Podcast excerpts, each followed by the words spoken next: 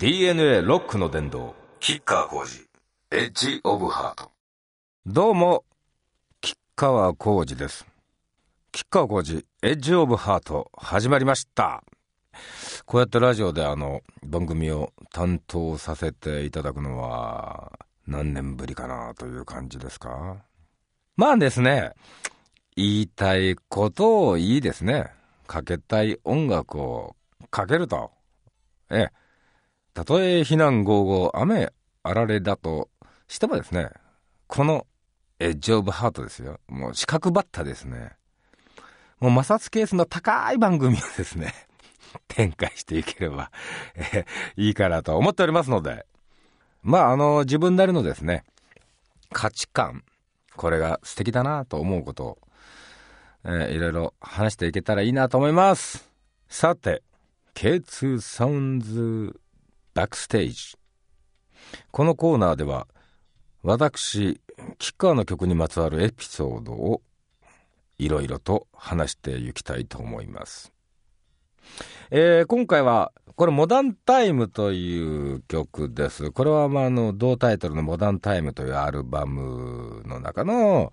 えー、シングルカット曲というかね、これ、あの、映画、三部作の映画のエンディングテーマで先に出たかな？だったような気がするな。ニューヨークで撮影しました。はい、その時に私、詩曲書きましてですね、これに、あ、えー、もう24年も前の話ですか。えー、これは時、1986年です。1986年といえばですね、えー、ビートたけしさんがフライデーに殴り込みをした年。これはね、ちょっとまあ、我々こういう職業のものから一言言わせていただけるならば、ちょっとスーッとした感じがね、ありました。僕もね、かなりね、当時ね、いろいろね、追いかけ回ったりしたりしてね、あのー、まあ、こういうその、有名税というか、ね、こういうものには、あの、プライベートはな、プライバシーはないんだみたいな言われ方をしたりしてね、結構ね、あの、みんなね、あの、ちょっとカーッと来てましたね、この時期ね。で、自分もね、家の前すごい張り込まれたりして、えー、車やバイクで数台のチームで追っかけられたりしてね。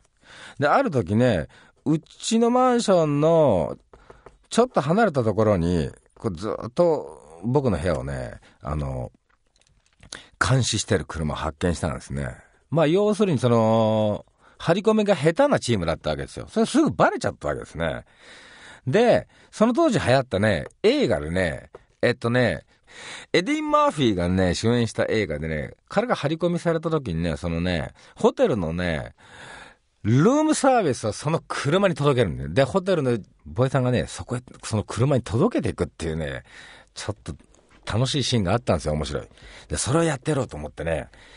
まあ、あの、ホテルじゃなかったんでね、あの、寿司屋にね、電話して、あ、ちょっとさ、あの、握りの特上をね、あの、あそこ、車止まってっからさ、二人いるから二つ届けてくれよ、つって、で、届けに行ってずっとね、あの、自分の部屋から覗いたらね、で、あの、ちゃんと寿司屋の親父がね、俺、説明してくれてね、キカさんから出前ですって言ってくれて、そしたらさ、その彼らのびっくりしたから、俺、面白かったな。で、どうするかと思ったらね、しっかり食ってましたね。そんで、夜になって、出かけ、出かけようとして、俺がちょっとこ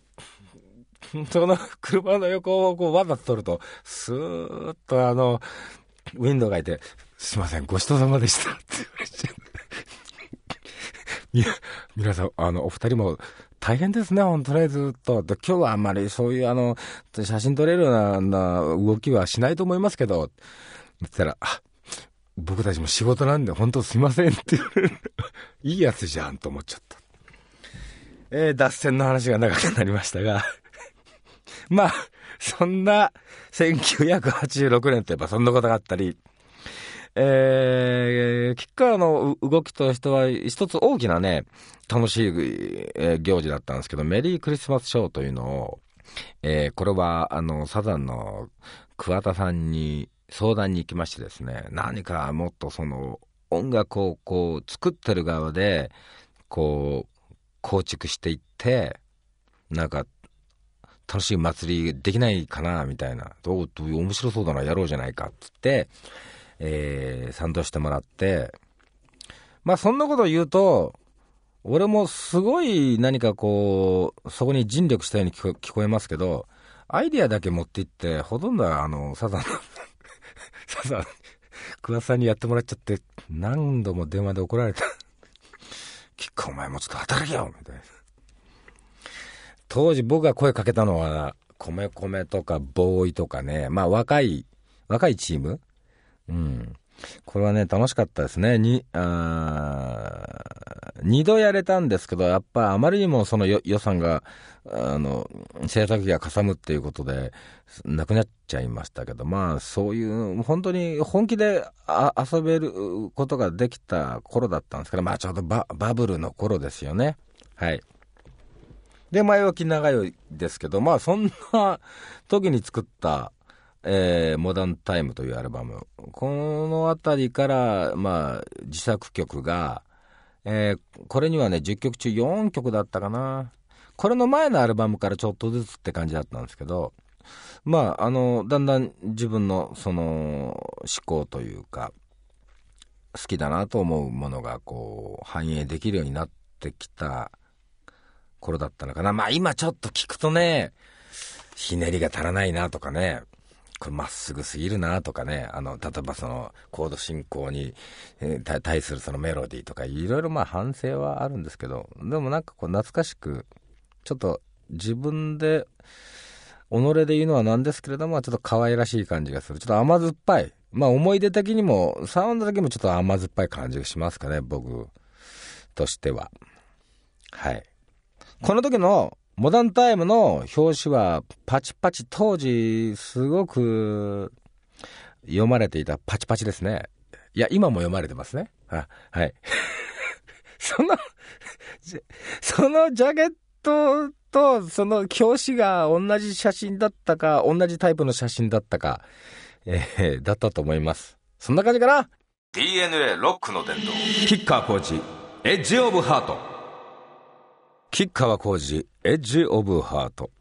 吉川浩司がお送りしております。さて、続いてはですね、リスペクトです。このコーナーでは、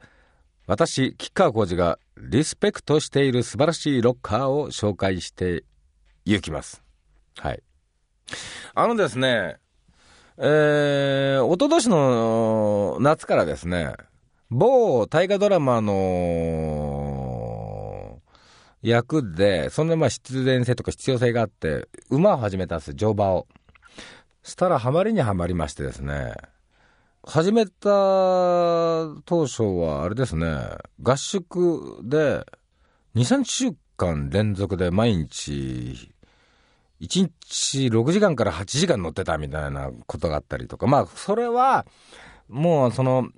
織田信長さんの役をやるにあたって、どうしても、その、得得せねばならない技術があったもんですから仕方なかったんですけど。で、やってる間に大好きになっちゃいました。まあ、いまだにですね。まあ、休みがあれば、馬に会いに行ってるような生活なんですけどね。で、ああ、そうだ馬の曲があったなと思ってね、その時に、その夏に、そのやってる時にね。あ、ローリングストーンズにあったよ。これね、あのー、いわゆるメインストリートの上に乗っかるような、その、代表的な曲ではないんですけれども、ちょっとね、通には、あの、隠れた名曲というか、ストーンズの。でね、なんかね、詩も好きだったんだよね。まあ、あの、僕のや野生の馬は行ってしまった僕はうまく乗りこなせなかったんだ、みたいな。まあ、女性と野生の馬とこう掛け合わせてるような。で、面白い表現だったんです。その中の思い出してね、それはあの、乗馬に通うときに、そのカーステレオにこう入れたりしてね、はい。ちょっと聞いてみてくださいよ。ちょっとね、キュンとするんだよね。で、まあ、リスペクト。ミック・ジャガーやっぱり好きだなというところで、もう前置きが長いし、なんかこう、横道にそれたりして、見えるかもしんないけど、言わんとしてることをこう一本まっすぐ通ってるわけですよ、皆さん。で、ミック・ジャガーはね、1943年7月まで、もう67歳。信じられますか？未だに走り回って歌ってますよね。相当、日々体を鍛えてなきゃできないことだよね。だから、吉川浩司、今45歳なんで、あと最低でも20年ぐらいは、そのバラードばっかり歌ってるような歌い手になっちゃいけないなと。ミック・ジャガーやデビッド・ボーイを見習って、元気でいなきゃいたいなと。60過ぎても、ロックというかね、そういうこう、激しさの中に身を投じていられる男でいたいなと思いましたね。はい。DNA ロックの殿堂、キッカー工事、エッジ・オブ・ハート。キッカー工事、エッジ・オブ・ハート。吉川浩司がお送りしております。えー、近況なんですよ。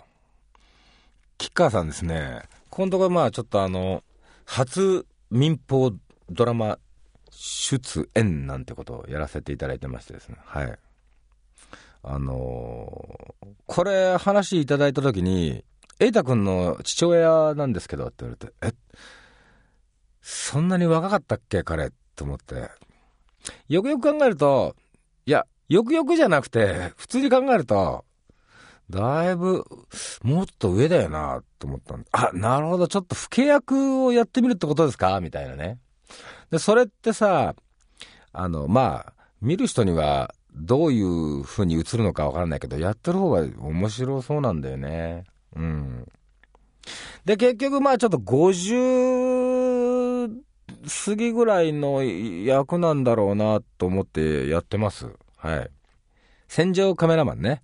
あの、船の方じゃない戦場ですね。まあ、これ、非常に興味深く面白くやってるんですけど、撮影初日がですね、ドラムに入った。私、あの、その前に、ちょっと、ペルーの標高4000メートルのところですね、これも、あの、ドキュメントのテレビの番組だったんですけど、えー、撮影に行って帰ってきた直後だったもんですから、強烈な山や山焼け？顔が。夏の海で焼けると、綺麗に小麦色になるでしょ？スキーやった人はわかると思うんだけど、スキー場でやるとすごい焼け方するでしょ、まだらな。あれになっちゃいましてですね。これは隠しようがないぞっていうんで、まああの、ドラマのプロデューサーや監督さんからは、まあ戦場カメラマンの役なんで、少々あの、日焼けしておいてもらった方がリアリティがあっていいんですよねっていう話を聞いたんで、あ、これは好都合だなと思ったんだけども、戻ってきた時に、焼けすぎですよって言われちゃった。これ、ですよね、みたいな。これでもちょっと、あの、自分なりにはケアしたつもりだったんですけどね、って言いながら。でね、俺はね、字が本当にその肌が、あの、すごい白いんですよ、実は。だもんで、真っ黒に焼けてもすぐ落ちちゃうんですよ。で、その、一週間後にまた撮影行った時には顔が、あれ？白くなっちゃったじゃないですかって言われてね、困ってます。まあ、あの、空き日は、えー、焼いてます。空いてない時はドラマやってます。あとは、そうですね、仮面ライダーの前に映画をやらせてもらった流れで曲を書きまして。で、まあそういうのやりつつ、えー、徐々にアルバム制作、えー、曲作りをしていこうかななんて思ってる、この頃ですね。DNA ロックの伝道。キッカーコーチ、エッジオブハート。はい。えー、キッカーコーチ、エッジオブハート。いかがだったでしょうか。まあ今日はあのー、久しぶりということもあって、こう、のんべんたらりんと、つれづれなるままにですね、思うがままに話させていただきましたが、お付き合いいただいてありがとうございました。この調子で参りたいと思いますんで。どうぞ、今後ともよろしく。ってことで、吉川浩司でした。